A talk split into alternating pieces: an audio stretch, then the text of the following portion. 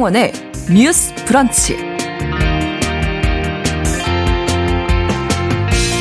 안녕하십니까. 아나운서 신성원입니다. 제가 지난주에 목감기로 잠시 자리를 비웠었는데요. 요즘 환절기에 공기도 탁해서 그런지 5월이지만 독감이 유행하고 호흡기 질환자들도 크게 늘었다고 합니다. 뉴스 브런치 듣고 계신 청취자 여러분들도 건강에 각별히 유의하셔야겠습니다. 최근 법원이 여행지에서 알게 된 여성에게 수차례 연락을 해서 스토킹 처벌법 위반 혐의로 기소된 남성에게 유죄를 선고했습니다. 특히 이번 사건의 경우 피해 여성이 전화를 받지 않아 부재 중 전화였지만 반복되는 전화로 공포심을 줬다면서 법원은 스토킹으로 판단한 건데요. 앞서 1심에서는 이 부재중 전화에 대해서 스토킹을 인정하지 않아 무죄로 판단했지만 이번 2심에서는 유죄로 봤기 때문에 스토킹 범위에 대해 더 넓게 판단을 한 겁니다. 다만 최근 부재중 전화와 관련된 비슷한 사건들을 두고 법원의 판단이 엇갈려 나오고 있는데요. 오늘 첫 번째 뉴스픽에서는 스토킹 범죄의 범위를 어디까지 봐야 하는지 들여다보겠습니다.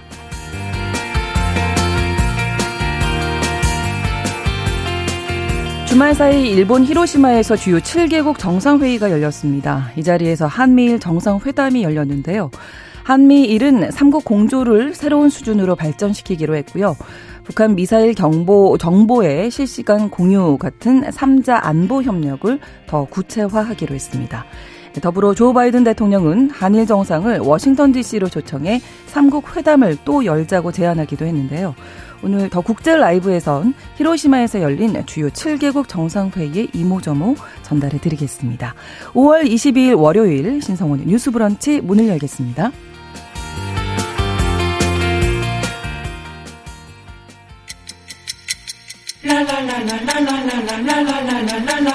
듣고 공감하고 진단합니다. 우리 사회를 바라보는 새로운 시선. 신성원의 뉴스 브런치 뉴스 픽. 월요일에 뉴스픽 시작합니다. 이슬기 기자, 조으론 변호사 두 분과 함께하겠습니다. 어서 오십시오. 네, 반갑습니다. 네, 첫 번째 뉴스픽. 최근 이 부재중 전화도 스토킹이다 이런 법원의 판단이 나왔는데요. 1심 무죄가 2심에서 유죄로 뒤집힌 거죠.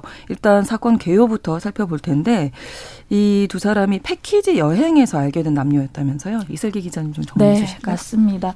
그 춘천 지법에서 이제 1심에서는 무죄를 선고했던 것을 깨고 2심에서 벌금 200만 원을 선고했는데요. 네. 또한 또 스토킹 치료 프로그램 40시간 수강을 명령하기도 했습니다.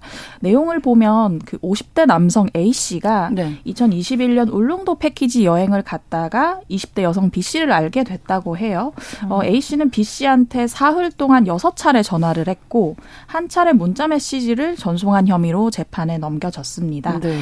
어, 6차례 전화를 했는데 딱 한 차례 통화를 했고 다섯 차례는 이제 B 씨가 받지 않았고요. 네. 내용을 보면 첫 통화에서 남자친구와의 스킨십을 집요하게 캐물었다고 해요. 아무래도 그것을 계기로 다섯 차례는 받지 않은 것으로 보입니다. 네, 네. 아, 근데 나이 차이가 생각보다 네, 많이 나서 30세 정도 나는데요. 네. 네. 이렇게 친분이 이 패키지 여행에서 많이 쌓였던 건가요? 연락처를 주고받을 만큼? 친분이 쌓였다고 보기 어려운 정황들이 있는데요. 네. 피해자 B 씨가 일관되게 진술을 뭐라고 하냐면 네. A 씨가 식사 자리에서 절대로 전화하는 일 없다 그러면서 연락처를 요구했대요. 거기에 더해서 조폭 생활을 오랫동안 했다라는 말을 B 씨가 들었다고 하는데 사실 여행 패키지 여행을 가면 일정을 계속 함께 하게 되잖아요. 네, 네. 그래서 다음 일정에서도 저 사람을 계속 봐야 하는데 연락처를 안 줄 수 없었던 상황이었다라고 일관되게 진술을 하고 있고 네. 또 B 씨가 첫 통화 이후에 이제 A 씨의 전화를 계속해서 거부를 하고 여행 내내 피해 다녔다라고 진술을 했습니다. 예, 네. 근데 여행 끝나고도 이제 여- 계속 연락이 왔던 네, 거잖아요. 네, 그렇죠. 네. 그러니까 그래서 스토킹 처벌법 혐의를 받은 건데 1심, 2심 판단이 엇갈렸잖아요. 일단 1심에서는 무죄였어요. 네, 맞습니다. 이제 1심 같은 경우에는 혐의를 인정하기 좀 부족하다라고 판단을 한 건데 요. 이제 첫 번째 통화 이후에 다섯 번의 더 통화를 시도를 했었는데 네. 이 부분에 대해서는 이제 법원에서 대법원 판례를 들어서 벨소리를 상대방에게 송신된 음향으로 볼 수 없다. 라고 봐서 이제 혐의가 없다라고 봤고 네. 또 우리가 받지 않으면 부재중 전화가 남잖아요. 네. 이 부재중 전화 표시는 네. 통신사의 부가 서비스에 불과해서 음. 어떻게 스토킹이 되려면 글이나 부호를 상대방에게 이제 도달하게 해야 되는데 이게 부재중 전화 표시만으로는 이게 어떤 글이나 부호를 도달하게 한 행위가 아니고 단순히 부가 서비스다. 음. 이렇게 판단을 해서 무죄가 나왔던 사안입니다. 그러면 반면에 2심에서는 뒤집은 거네요. 그 내용들을 다. 네, 그렇죠. 근데 아무리 생각해도 제가 생각했을 때는 지금 2심 판단이 좀 더 적절하다고 음. 생각을 하는데 네. 일단 스토킹 처벌을 하려는 우리가 의도가 그렇죠. 어떤 행위를 했을 때 내가 아니면 상대방이 음. 공포심을 갖게 되고 그렇죠. 불안하게 되고 이런 부분에 대해서 이제 처벌을 하기로 한 음. 법이잖아요. 그렇기 때문에 그런 부분들을 2심 재판부는 더 살펴본 것 같습니다. 음. 이제 아까 기자님도 말씀을 해주셨 아시다시피 그 피해자 B 씨가 네. 계속해서 어떤 불편한 점들에 대해서 구체적이고 일관되게 진술을 하고 있잖아요. 네. 그리고 거기다가 이제 재판부에서는 이 전화기가 만들어낸 그 부재중 전화 표시 그리고 벨소리 음. 이런 부분도 내가 직접 뭔가 통화를 받아서 연결이 돼서 그 사람이 말로 하는 거 아니면 내가 문자 메시지를 받아서 그 문자의 글을 보는 것뿐만 아니라 네네. 네. 그런 단순히 걸려오는 전화 벨소리라든지 그렇죠. 전화를 받지 않아서 부재중 전화라고 찍혀 있는 어떻게 보면 통신사 아니면은 음. 핸드폰 기계에서 우리에게 주는 네네. 그런 네. 문자 들도 이게 스토킹 행위로 볼 수 있다라는 거죠. 그렇죠. 그렇기 때문에 2심 법원에서는 결국 1심 법원의 판단을 깨고요. 벌금 200만 원 그리고 아까 말씀하셨다시피 스토킹 치료 프로그램 40시간을 수강할 것도 명령을 한 거죠. 그러니까 피해자가 전화를 받지 않아서 부재 중 전화라고 돼 있지만 그 자체만으로도 전화 오는 그 자체만으로도 공포심이 느꼈다면 그건 스토킹이다. 네, 이게 지금 들으시는 분이 약간 헷갈리실 수가 있는데 네. 이게 법에 문장이 조금 애매하게 돼 있어서 아, 그래요. 그래요. 이게 보통 우리가 정보통신망법을 보면 네. 정보통신망 을 이용해서 네. 상대방에게 뭐 글, 말, 부호, 음향, 뭐 영상 이런 것들을 도달하게 하는 행위 중에 네. 상대방의 불안감을 일으키거나 공포심을 일으킬 만한 음. 것은 하면 안 된다라고 규정을 하고 있어요. 네. 그런데 여기를 보면 정보통신망을 통해서 이런 것들을 음. 도달하게 하면 안 된다라고 규정을 하고 있거든요. 네, 네. 그런데 이걸 통해서 한다라는 거는 뭔가 그 우리가 전화를 걸어서 아니면 문자를 해서 네. 내가 보낸 문자가 상대방에게 도달되게 하거나 네. 아니면 내 목소리가 상대방에게 도달되게 하는 것만 이제 법원에서는 이때까지는 처벌을 아. 했던 거예요. 그런데 스토킹 처벌법을 보면 조금 정보통신망법과는 조금 다르게 정보통신망을 이용해서 이런 것들을 도달하게 하는 행위거든요. 아, 통해서와 이용해서가 네. 다르군요. 그래, 그런데 아까 대법원 판례를 들어서 1심 법원에서 무죄를 했다고 네네. 네. 말씀드렸잖아요. 1심 법원의 판단은 그 대법원 판례의 판단은 음. 통해서 그렇게 도달했을 때의 문제였어요. 네. 그런데 네. 이게 조금 어려워지는데, 네. 그러니까 벨소리라든지 어. 단순히 문, 부재중 전화는 음. 정보통신망을 통해서 한 게 아니다. 정보통신망 통한 그러니까 단순히 음, 기계에서 나오는 기계에서, 어떤 아 그쵸? 원래 이렇게 돼 있는 네. 거다. 음. 그렇 아. 그렇기 때문에 그 당시에는 무죄로 판단을 음. 했었던 거고 그 당시에는 이 스토킹 처벌법이 없었던 겁니다. 아, 그런데 이번에는 이제 2021년에 스토킹 처벌법이 제정이 되면서 음. 이제는 정보통신망을 이용해서 상대방에게 이런 글이나 뭐 음성이나 음. 벨소리가 전달되게 되면 네. 처벌을 할 수 있는 규정이 만들어졌음에도 불구하고 계속해서 예전 음, 판례를 음, 들어서 그런 네. 통해서라는 것들로 하다 음. 보니까 벨소리라든지 부재중 전환 처벌을 하지 않는 사례들이 더 많았던 거예요. 아, 네, 네. 그래서 이번에는 2심에서는 이거를 이용한다라는 측면을 더 부각시켜서 음. 내가 직접 전화를 받지는 않았지만 어쨌든 간에 부재중 전화가 찍힌 것은 네네. 네. 상대방의 정보통신망 그러니까 어떤 휴대폰을 이용을 해서 그렇죠. 나에게 네. 도달을 하게 음. 한 거기 때문에 이건 이제 유죄다라고 판단을 음. 한 거고 네. 이번 사례뿐만 아니라 스토킹 처벌법이 제정이 된 이후에는 하급심에서 대법원 예전 판례를 들어서 무죄를 선고한 사건들도 있었고 네. 아니면은 이번 2심 판결과 비슷하게 유죄를 판단한 사건들도 있어서 조금 음. 혼란을 주고 있었습니다. 네, 지금 1심, 2심까지 나왔는데 그러면 대법원 가게 된다면 이게 또 대법원 갈 수 있죠. 그렇죠. 왜냐하면은 그 피고인으로서는 1심에서 내가 무죄가 나왔는데, 나왔는데 2심에서 갑자기, 유죄가 나와요. 예, 예. 그럼 당연히 또 한 번더 음. 해보겠죠. 네. 그렇기 때문에 대법원으로 갈 확률도 있다라고 보고요. 대법원에서 기존 판례 입장을 바꿔서 네. 이것은 이용해서라는 부분에 음. 더 차관을 해서 네. 새로운 판결을 내릴지도 우리가 좀 주목을 해봐야 될 문제라고 생각을 합니다. 네. 그러니까 이런 해석 때문에 부재중 전화에 대해서 지금 청취자 2918번으로도 전화벨 계속 울리면 무서울 것 같아요. 그 스토킹 맞습니다. 이렇게 말씀을 해주셨는데 그냥 우리가 이런 법 생각 안 하고 우리가 상식적으로 계속 전화벨만 받고 싶지 않은데 울리면 그쵸. 무섭고 그런데, 무섭고 불안하죠. 어, 맞아요. 근데 이게 무죄가 나올 수밖에 없었던 이유가 우리가 무섭다고 해서 그걸 다 처벌할 수는 없잖아요. 음, 특히 형사 처벌의 문제는 네. 법에 꼭 규정이 되어 있는 행위들만 처벌을 할 수 있고 그 음. 법을 너무 확장하게 확장해서 해석을 해서 처벌을 하게 된다면 네. 그건 너무 처벌 그렇죠, 범위가 넓어지고 어. 명확성의 원칙이라든지 재형법존주의 원칙에 위반되기 때문에 네, 네. 좁게 해석을 할 수밖에 없어서 결국에 이거는 입법으로 해결이 음. 되거나 아니면 대법원 판례로 이제 해결이 돼야 되는 문제라는 그, 거죠. 네, 그동안에 이제 사건마다 다 달랐던 거죠. 네, 네. 이게 흐름을 한번 살펴보면요. 네. 아까 변호사님 말씀하신 것처럼 2005년도에 대법원 판례의 근거를 두고 이제 부재중 전화는 스토킹 범죄가 아니다라고 쭉 판결을 음. 하다가 네. 2021년 10월에 스토킹 처벌법이 시행되고 그리고 관련 판례가 좀 쌓이면서 네. 지난해 11월에는 이 부재중 전화 표시도 스토킹 행위다라는 판단이 나오기 시작했거든요. 네네. 네. 그때 때부터는 조금 더 전향적으로 결론을 내는 음. 재판부가 좀 많아졌습니다. 네. 말씀하셨던 것처럼 그 정보통신망법에 나오는 통해서와 스토킹 처벌법에 나오는 이용하여의 문제가 있는 것이고요. 네. 그래서 개별 사건을 좀 살펴보면 이제 인천지법에서 냈던 이제 판결 같은 경우는 한 달 반 동안 전 연인에게 네. 29차례에 걸쳐서 전화를 하고 네. 30번 넘게 문자 메시지를 보낸 40대 남성에 대해서 유죄를 선고했습니다. 했습니다. 네. 재판부가 뭐라고 말했냐면 피해자가 전화 대부분을 무시하거나 수신을 차단했어도 음. 아까 말씀하신 것처럼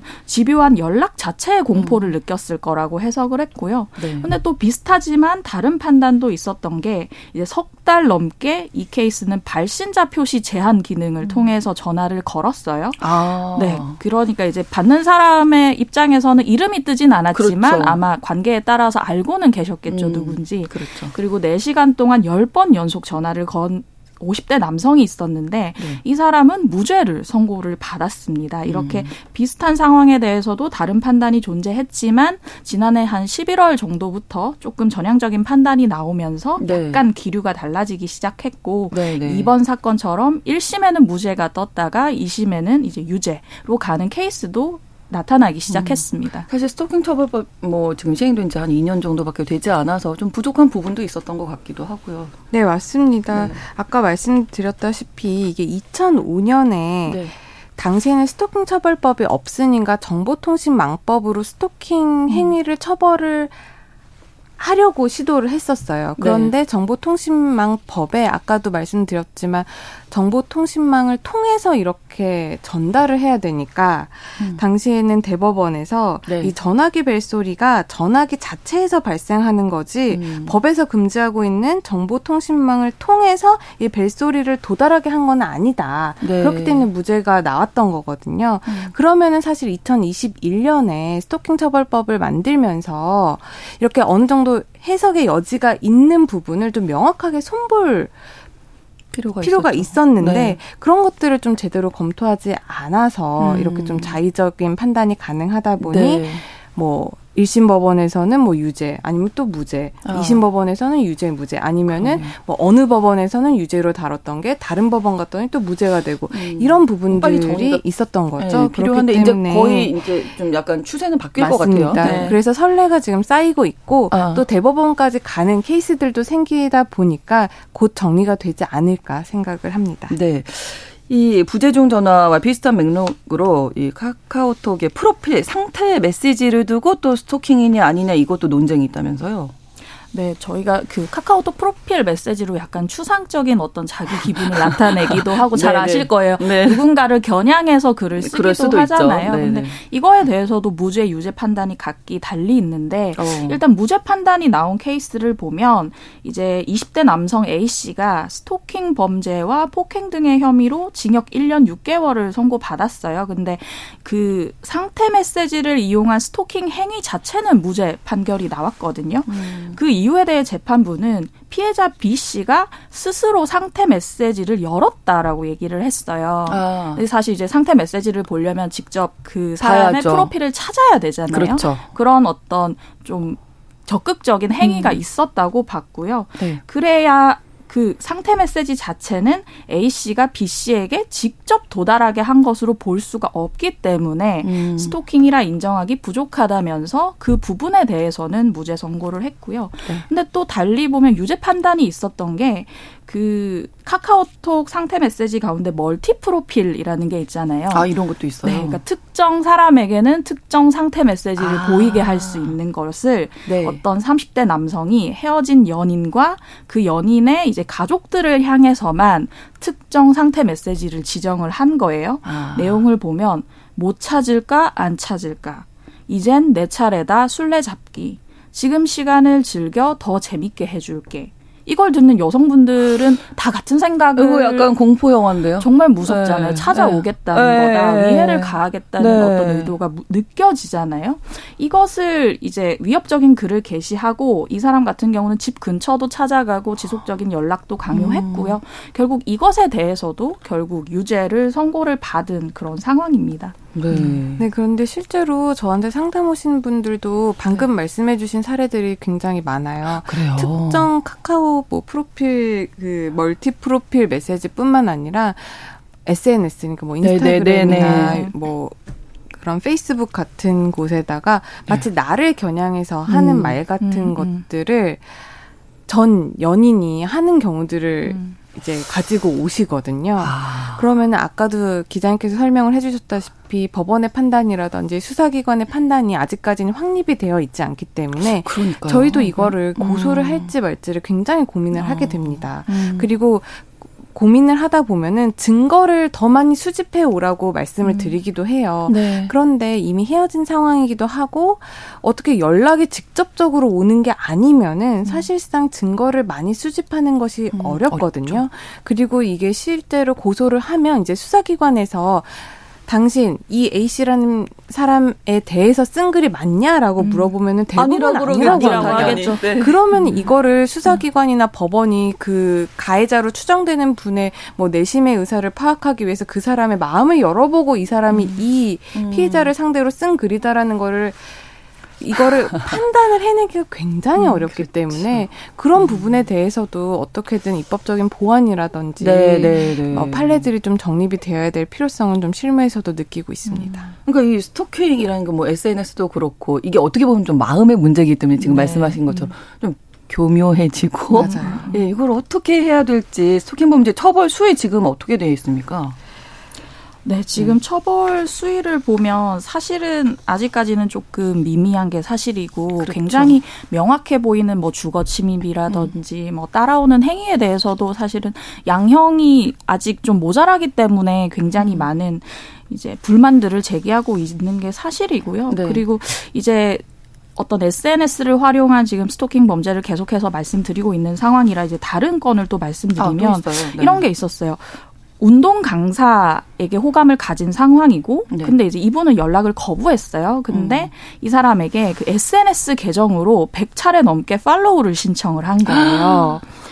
이런 집착을 보였던 20대 여성이 결국 네. 스토킹 혐의로 처벌을 받았었거든요. 네. 그래서 결국 이분이 벌금 700만 원을 선고했고 이제 재판부에서 얘기하기로 SNS를 비공개한 피해자에게 팔로우를 할 경우 누군가 그걸 요청했다는 문구와 함께 프로필 사진이 뜨잖아요. 그렇죠. 그것 자체가 어떤 스토킹 고의가 있다고 판단된다라고 음. 얘기를 했고요. 그러나 이제 범죄 전력이 없는 초범이라 조금 양형을 적게 했다라는 음. 얘기를 하기 하기도 했고 또 한 번 이제 유조, 유죄 판단이 났던 것 중에 어떤 게 있냐면 만남을 요구하면서 네. 상대방 계좌에 1원씩 입금을 하는 거예요. 근데 보통 저희가 어떤 금융 서비스 이용할 때 본인 인증할 때 이런 거 하잖아요. 네, 네. 근데 네. 여기에 입금자 명에 만나줘 같은 걸로 아. 1원씩 입금을 해서 계속 자신의 의사를 주지시키는 그런 상황이 있었고 이것에 대해서도 법원이 유죄 선고를 한 경험이 있습니다.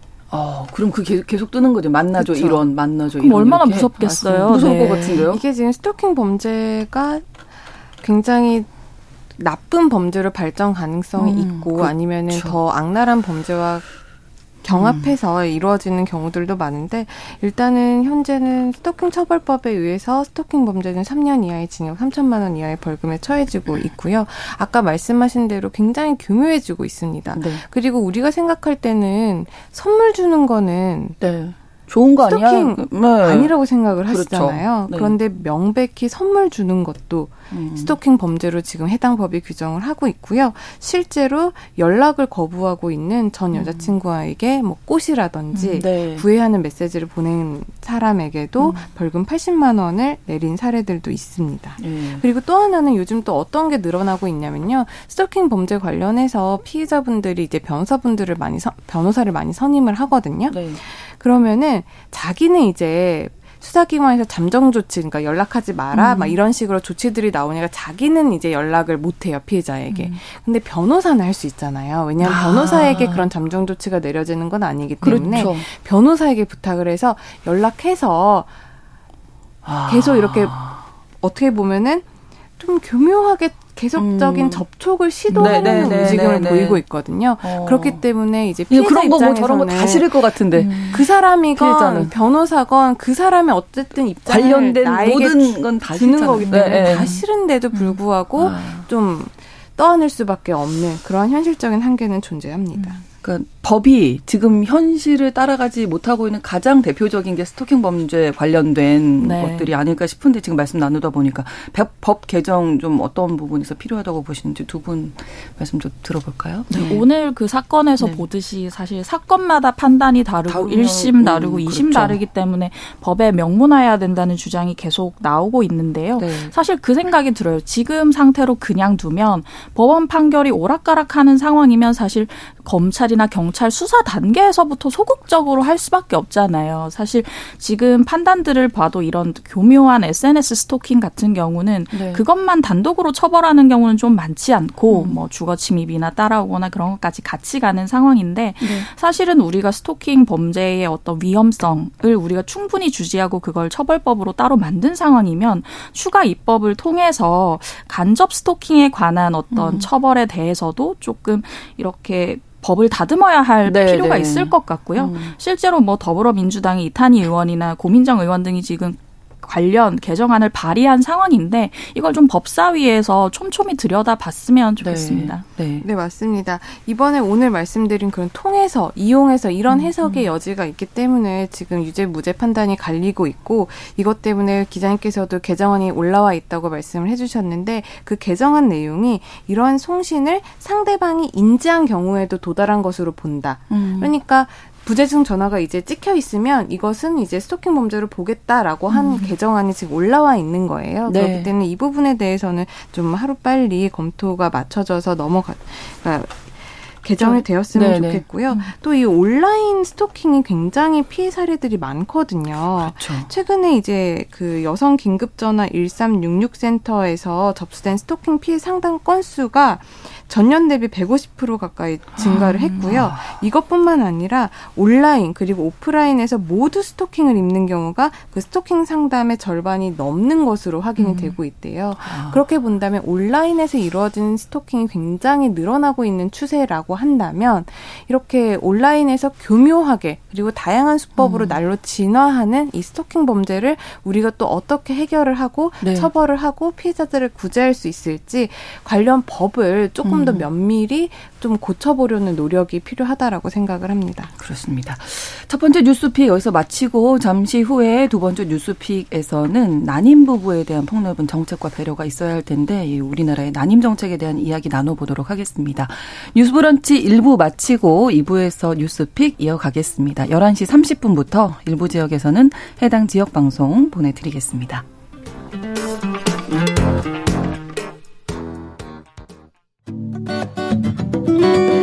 여러분은 지금 KBS 1라디오 신성원의 뉴스 브런치를 함께하고 계십니다. 합계 출산율이 세계 꼴찌를 기록하고 있는 우리나라에서 또 한편으로는 아이를 낳고 싶어서 노력하는데 잘 되지 않은 난임 부부들도 많죠. 폭넓은 정책 또 배려가 있어야 할 텐데요. 조금 국회에서 난임 및 임신 스트레스 없는 사회를 위하여라는 심포지엄이 열렸다면서요. 네. 네. 국민의힘의 이제 네 명의 의원이 관련 심포지엄을 열었는데요. 네. 또 최근에 그 중앙 난임 우울증 상담 센터가 개소 5주년이었어요. 그래서 네. 관련해서 정책 심포지엄을 연 거고요. 어, 사실 국내 난임 인구가 2017년에 30만여 명이었는데 2021년에 35만 명으로 음. 17.8%나 증가를 한 상황이거든요. 근데 이제 관련 시설이 미비하잖아요. 그래서 그렇죠. 중앙 난임 및 우울증 상담 센터가 정 전국에 단 여섯 곳밖에 없습니다.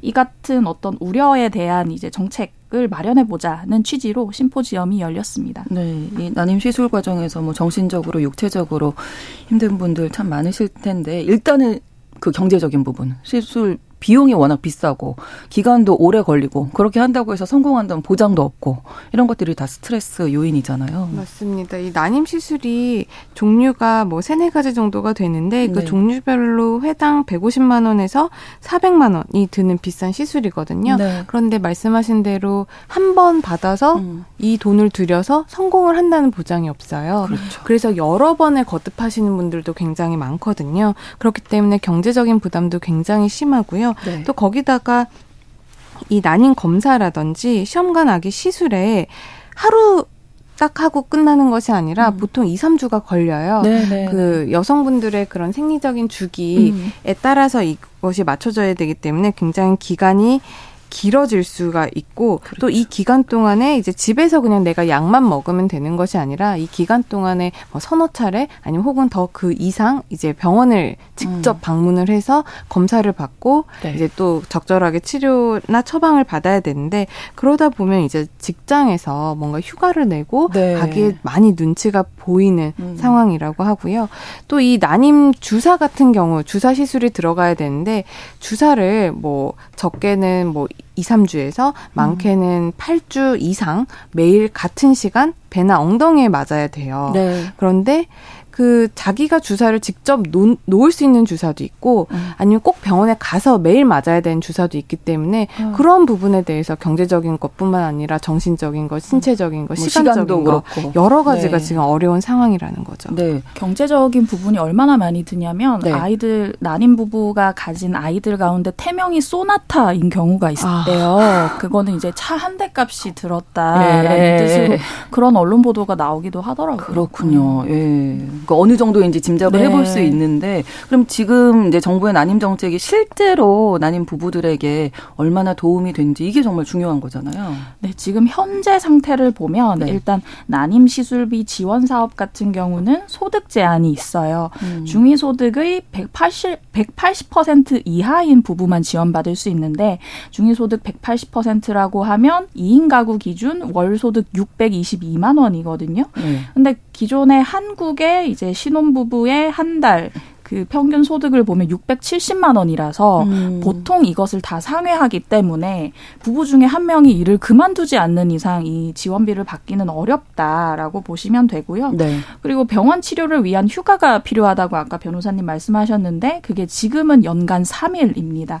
이 중에 최초 1일만 유급으로 인정을 받고 있는 상황이고요. 네. 그러니까 네. 정말 최소한의 그 인공 수정을 위한 그 휴가만 보장이 되고 있다라고 보시면 될것 음. 같고 그리고 2022년 작년부터 난임 부부 지원 사업이 지방으로 이양이 됐어요. 네. 그래서 좀 지역에 따라 약간 지원 사업이 조금 다르거든요. 근데 이렇게 되면 어떻게 보면 지방 실정에 맞춰서 할 수 있다도 되겠지만 음. 지자체가 상당한 재정 부담을 지게 되는 그런 또 난관이 있는 것으로 음. 나오고 있습니다. 네. 일단은 뭐 관련해서 정신적인 고통이 대단하다 이런 이야기가 지난 국회 심포지엄에서 나왔겠네요. 네, 그렇습니다. 네. 이제 최한나 중앙 난임 우울증 상담 센터 센터장 같은 경우에는 이 난임 시설 환자 대부분이 우울이라든지 음. 여러 가지 정서적인 문제를 호소하고 있다고 밝혔고요. 네. 실제로 경험 실태를 살펴보면 그 체외 수정 시술 과정에서 시술 여성의 주관적인 증상이나 부작용 경험을 한 사람들이 80%가 넘고 있다고 어, 해요. 예. 그러다 보니까 사람들이 얼마나 이 시술 과정에서 정서적으로 힘든지 우리가 알 수 있을 것 같고요. 네. 또 하나 우리, 우리가 살펴보아야 할 연구 결과가 있는데 네. 첫째 아이를 출산을 할 때 난임을 경험하면 둘째 아이를 출산할 의향이 62%나 낮아진다는 음. 연구 결과가 있습니다. 더 이상 아이 낳고 싶지 않다 이런 난임을 너무 힘들었기 진행하는 음. 그 기간이 너무 힘들다는 거죠. 여러 음. 가지로. 그러네요. 정부에서 출산율 해결하기 위해서 뭐 여러 가지 대책도 내놓고 있고 지원도 많이 하고 있는데 난임 관련해서 크게 달라지는 부분이 혹시 있을까요? 네, 지난 3월에 윤석열 대통령이 저출산 고령사회위원회를 본인이 직접 주재를 했었거든요. 네. 그때 나온 이제 내용들을 보면 이제 난임 시술비 지원이 아까 소득 기준이 있다고 말씀을 네. 드렸었는데 앞으로 지자체와의 협의를 통해서 소득 기준을 폐지하겠다라는 음. 얘기를 했고요. 그리고 난임 치료 휴가가 좀 짧다는 의견이 많았는데 네. 이제 연 최대 3일로 제한됐던 이 부분에 대해서 최대 일수를 6일까지 늘리고 유급도 이틀로 늘리겠다라고 음. 얘기를 했고요.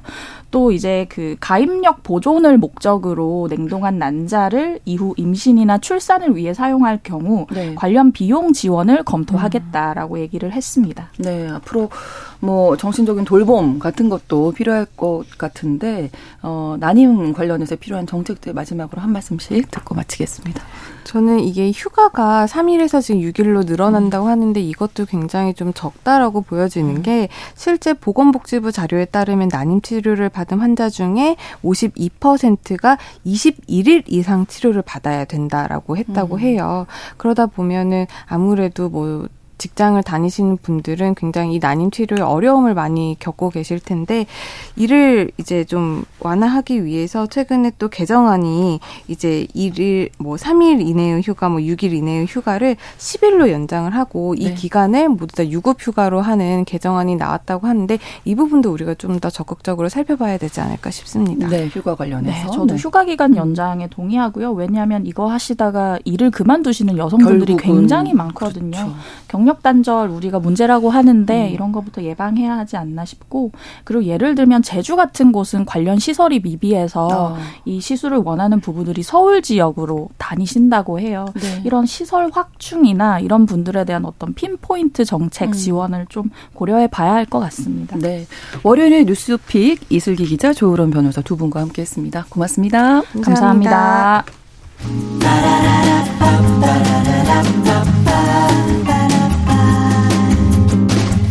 신성원의 뉴스 브런치는 여러분과 함께합니다.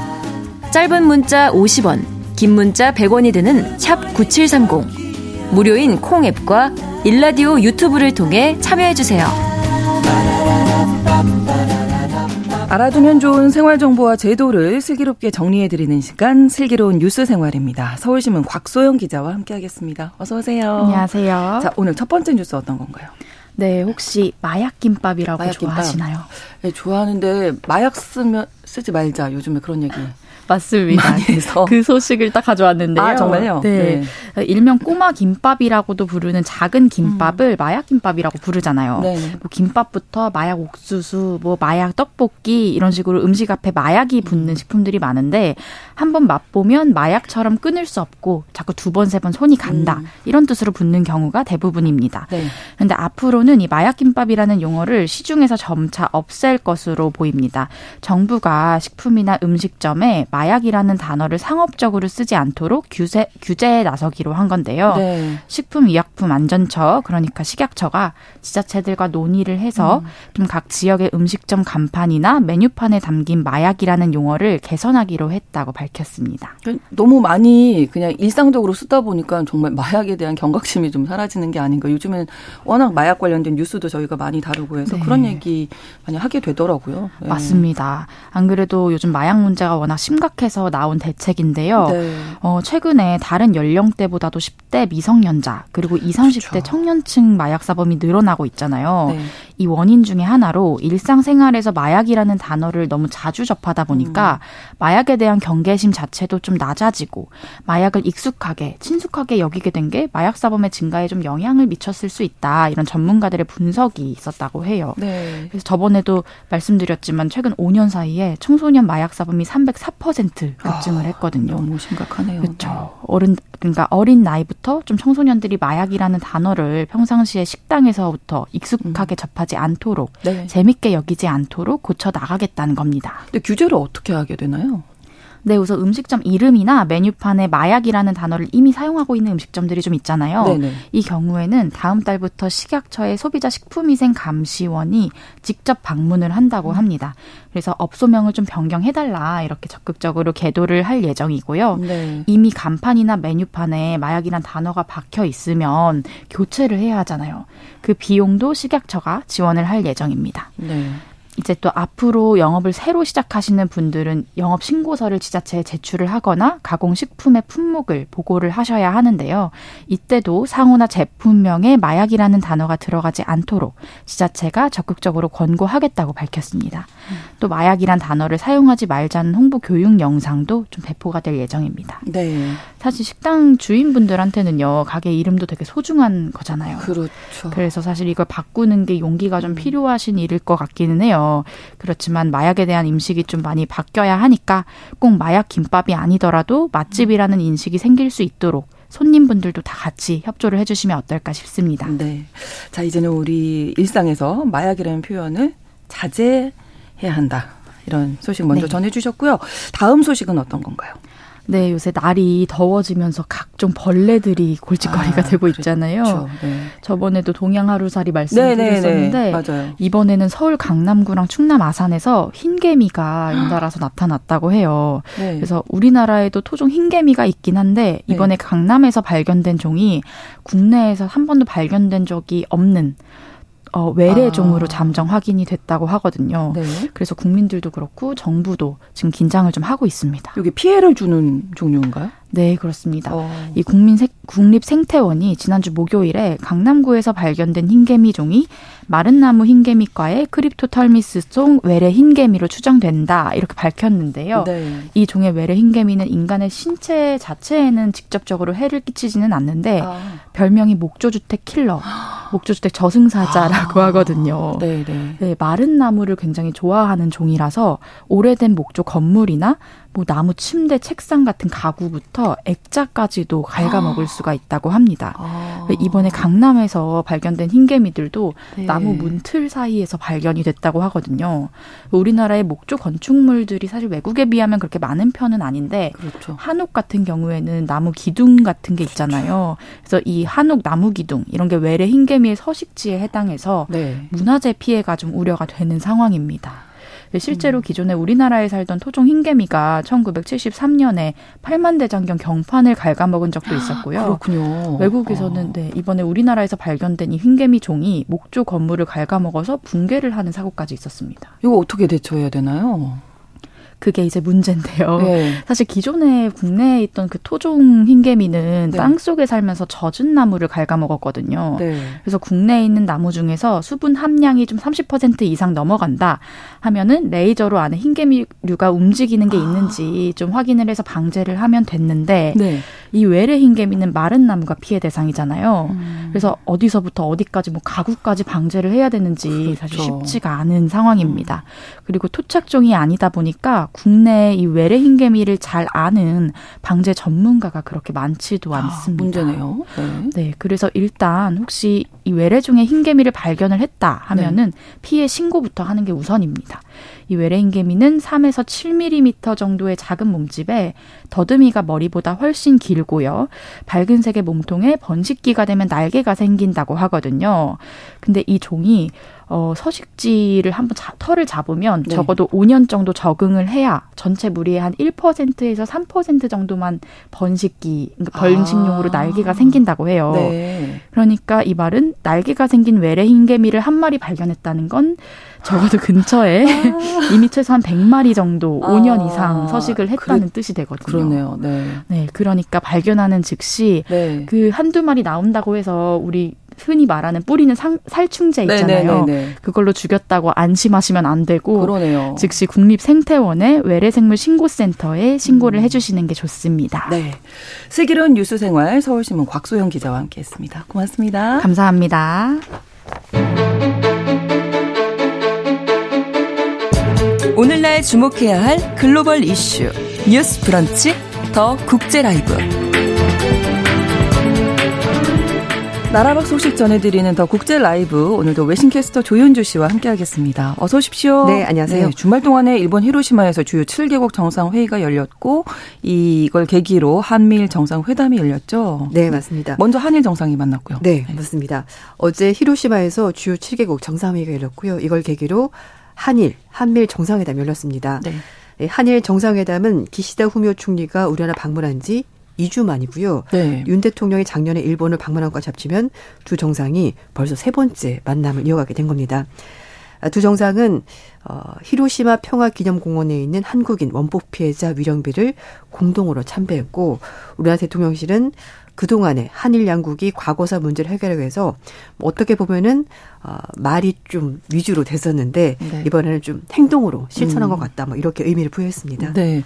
한미일 정상회담은 뭐 10분이 채 되지 않은 좀 짧은 시간이었는데 어떤 얘기를 나눴나요? 네, 일단 뭐 사실 의제는 다 조율이 된 상황이었고 그렇기 네. 때문에 만나서 그냥 좀 이렇게 인사하는 음. 그런 형식이 사실 되긴 했었거든요. 네. 그래서 어, 기시다 후미오 총리, 그리고 우리나라 윤석열 대통령, 조 바이든 대통령 이렇게 세 명이서 한밀 삼국 정상회담 짧지만 어쨌든 네. 가졌습니다. standing 형식으로 진행이 된 건데요.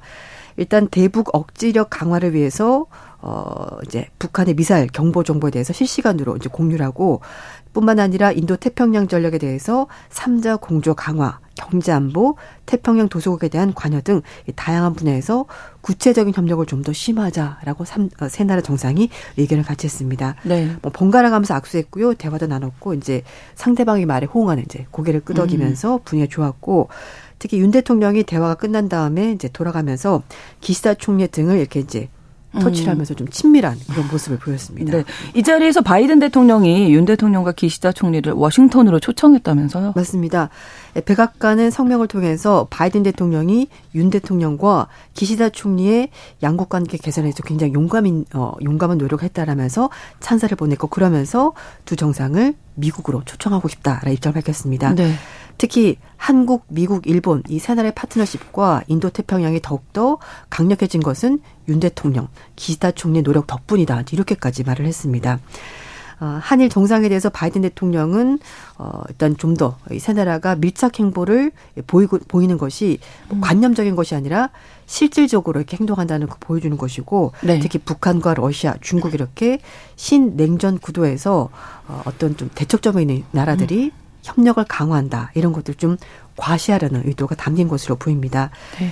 외교가에서는 한일, 한밀 정상회담이 어, 윤 대통령 정부 출범 이후에 훨씬 더 가까워진 한일 관계 그리고 과거사 문제 극복을 위해서 두 나라가 의지를 가지고 있다는 것을 뭐 보여주는 그런 평가도 또 긍정적인 부분도 나오고 있긴 합니다. 네. 이번 G7 주요 7개국 정상회의 뭐 여러 가지 의제가 있었습니다만 공동 성명을 보면 네. 뭐 다 느끼셨겠습니다만 네. 중국을 견제하겠다 이게 아주 강하게 반영된 것 같아요. 맞습니다. 이제 공동 성명에 중국의 영향력 확대에 대해서 어, 우려하는 것 그리고 거기에다 좀 더 나아가서 경고하는 것까지 아주 노골적으로 담겨져 있었는데요. 네. 일단 주요 광물 관련해서 공급망을 구축하고 경제적인 강압, 조종기구 신설 같은 대중 압박 조치에 대해서 어 일곱 개 나라 정상들이 합의를 봤습니다. 근데 사실 이 일곱 개 나라가 세계에서 가장 잘 사는 나라가 아니긴 합니다만 그러나 잘 살면서 민주주의 국가의 이제 공통 음. 분모를 가지고 있는데요. 네. 어, 글로벌 경제 및 무역, 기후변화, 핵군축, 비확산, 에너지 등 주제를 총망라한 40쪽 분량의 공동 성명을 발표했습니다. 정상들은 중국과 건설적이고 안정적인 관계를 만들 준비가 돼 있다라고 전제를 하면서도 중국과 솔직하게 소통하고 또 주요 7개국들의 우려를 표현하는 것이 매우 중요하다라고 말했습니다.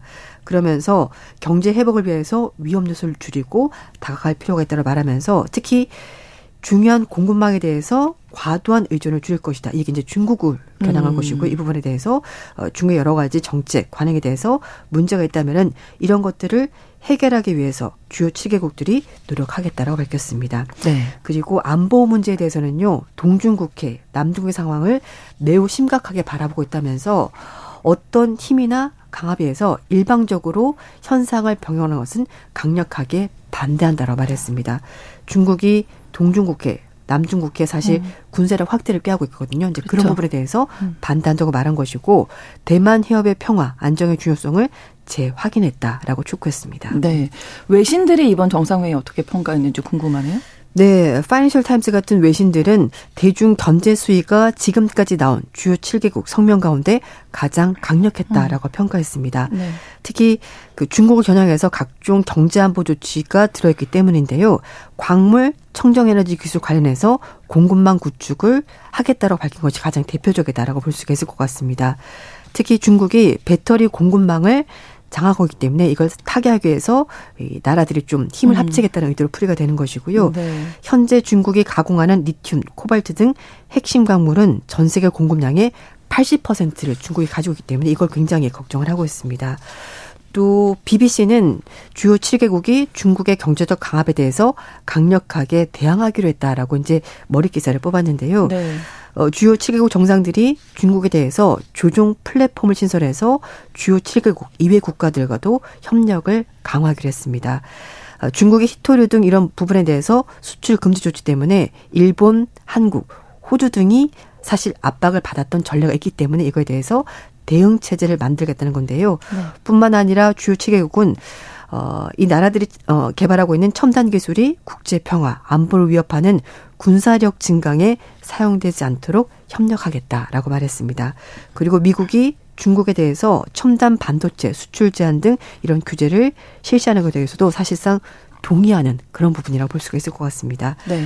또 미국의 정치 전문 매체 폴리티코는요, 최근에 프랑스, 독일이 정상급 인사의 방중 등으로 중국과 경제적 밀착을 가속화하고 있는 가운데도 주요 7개국이라는 공동 성명을 발표한 것은 대중 정책 변화 필요성에 대해서 미국, 유럽, 일본이 광범위하게 어쩌면 의견을 잘 수렴한 것 같다라고 그렇게 평가를 했습니다. 네, 이런 내용들인데 공동 성명 예, 바이든 대통령이 귀국길에 미중 관계가 해빙되는 것을 보게 될 것이다 이렇게 얘기했다면서요? 네, 맞습니다. 어떤 의미인가요? 사실 뭐 그 정찰 풍선 그것 때문에 아, 미중 네. 관계가 가장 그렇죠. 취약으로 치달았잖아요. 네. 근데 그 이후에 다시 미국이 대화 채널을 가동하는 것이 맞다라고 얘기를 한 적이 있었고요. 음. 그리고 어 바이든 대통령이 실제로 미국과 중국의 관계가 곧 좀 풀릴 거다 이렇게 얘기를 한 겁니다. 주요 7개국 정상회 일정을 마무리한 다음에 이제 돌아가는 길에 기자회했는데요. 말씀인 것처럼 정찰 풍선 때문에 미국이 사실 이제 이걸 격추하면서 두 나라 관계가 급속도로 나빠졌는데 네. 어, 바이든 대통령은 중국과 디커플링 분리되려고 하는 것이 아니라 네. 디리스크 위험을 제거하려고 하는 것이고 중국과의 관계는 다변하게 될 것이다. 그러니까 음. 한 가지로만 중국과 미국 관계를 정의하지는 않겠다라는 어, 겁니다. 네. 그래서 대화를 하겠다는 것이고요. 바이든 대통령은 그래서 개방적인 탑라인을 가질 필요가 있다라고 말했고 작년에 인도네시아 발리에서 있었던 주요 20개국 정상회에서도 이런 얘기를 했었기 때문에 물론 미국과 중국이 국제 문제 대립하긴 하지만 그러나 대화를 아예 안 하고 살 수는 없는 음, 두 나라입니다. 그렇죠. 그래서 네. 대화는 계속 하겠다라고 하는 걸로 봐서 어 어쩌면 이번 일 계기로 해서 다시 한 번 더 대화 채널 가동할 수도 있을 것 같습니다. 네. 또 한 가지 이번 회의 중요 의제 중에 하나가 우크라이나 전쟁 문제인데 이 부분도 공동 성명이 언급된 거죠? 네, 맞습니다.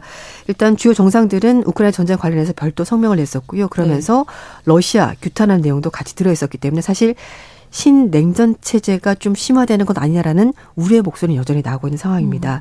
러시아 우크라이나 침공을 다시 한 번 더 강력히 규탄한다라고 말했고요. 그리고 우크라이나에 대해서도 지원을 하겠다라고 밝혔습니다. 또 북한에 대해서도 국제 평화 안보에 심각한 위협이 되는 추가 핵실험, 탄도미사일 기술 이용을 반대한다라고 얘기를 한 건데요. 이 공동 성명 발표하는 날 밤에 미국, 일본, 호주, 인도 등네 어, 나라의 협력체인 쿼드 정상회의도 네. 같이 열렸는데 이게 원래 사실은 호주에서 열릴 예정이었는데 바이든 대통령이 좀 일정이 바빠가지고 주 7개국 정상회 하는 날 같이 열렸는데 이때도 중국과 러시아 견제하는데 초점을 맞춘 부분이 있었습니다. 네. 젤렌스키 우크라이나 대통령이 일본을 직접 찾았잖아요. 특히 네. 일본이 젤렌스키 대통령 방문에 공을 많이 들였다면서요? 네, 그렇습니다. 젤렌스키 대통령 영접에 대해서 굉장히 일본이 공을 많이 들였는데요. 젤렌스키 대통령은 기시다 후미오 총리 직속인 기아라 세이지 관방 부 장관이 히로시마 공항 가서 직접 맞았기 때문에 굉장히 공을 많이 들였다라고 볼 수가 있고요. 뿐만 아니라 어, 프랑스도 굉장히 신경을 많이 써줬습니다. 음. 젤렌스키 대통령이 일본 오기 전에 어, 유럽 갔다가 아랍에미리트, 그러니까 아, 중동 지역 갔다가 그 다음에 네, 일본 네. 온 거거든요. 그때 프랑스 정부가 전용기인 에어버스 A330을 이용해 줬습니다. 사실 뭐 음. 기업체 총수들이나 이제 네, 전용기 네, 타고 네. 여기 갔다 저기 갔다 하는데 프랑스 대통령이 파리 찾은 젤렌스키 대통령 만나서 음. 만나서 얘기를 하고 그 다음에 아랍 연맹 회의 참석할 수 있도록 사우디아라비아까지 데려다 주고 네. 거기서 다시 그 비행기를 타고 일본으로. 히로시마까지 올 수 있도록 네. 태워다 준 거니까 지금 유럽 국가들도 이 우크라이나 전쟁 끝내기 위해서 굉장히 많은 그렇죠. 공을 들이고 있고 협력을 하고 있고 지원을 하고 있다 이렇게 봐야 될 것 같습니다. 젤렌스키 대통령은 아무래도 아무래도 G7의 적극적인 지원을 호소했을 텐데요. 네, 지금 어, 전쟁이 아무래도 장기화되다 보니까 여러 가지 변수가 많이 작용을 하고 있고요. 특히 네. 최대 격전지 바흐무트가 러시아에 함락됐다는 보도가 나왔습니다. 그래서 음. 제렌스키 대통령이 주요 7개국에 좀 더 적극적으로 지원을 호소한 것으로 보이고요. 네. 또 러시아산 원유 주요 수입국이자 러시아 우호적인 관계에 있는 인도 나렌드라 모디 총리와도 만나서 네. 우크라이나 평화 공식에 동참해 달라 이렇게 호소를 했습니다. 그래서 네. 젤렌스키 대통령이 일본까지 와서 주요 정상들에게 지원을 요청한 만큼 그만큼 지금 전쟁 상황 만만치가 않다. 이렇게 해석을 해야 될 것 같습니다. 네. 여러 뭐 국제 이슈 큰 것들이 있는데 앞으로의 네. 국제 정세 어떻게 변할지 좀 지켜봐야 할 것 같습니다. 더 국제 라이브 외신 캐스터 조윤주 씨와 함께 했습니다. 오늘도 고맙습니다. 네, 감사합니다. 신성원의 뉴스 브런치 5월 22일 월요일 순서 마치겠습니다. 저는 내일 오전 11시 5분에 다시 찾아오겠습니다. 고맙습니다.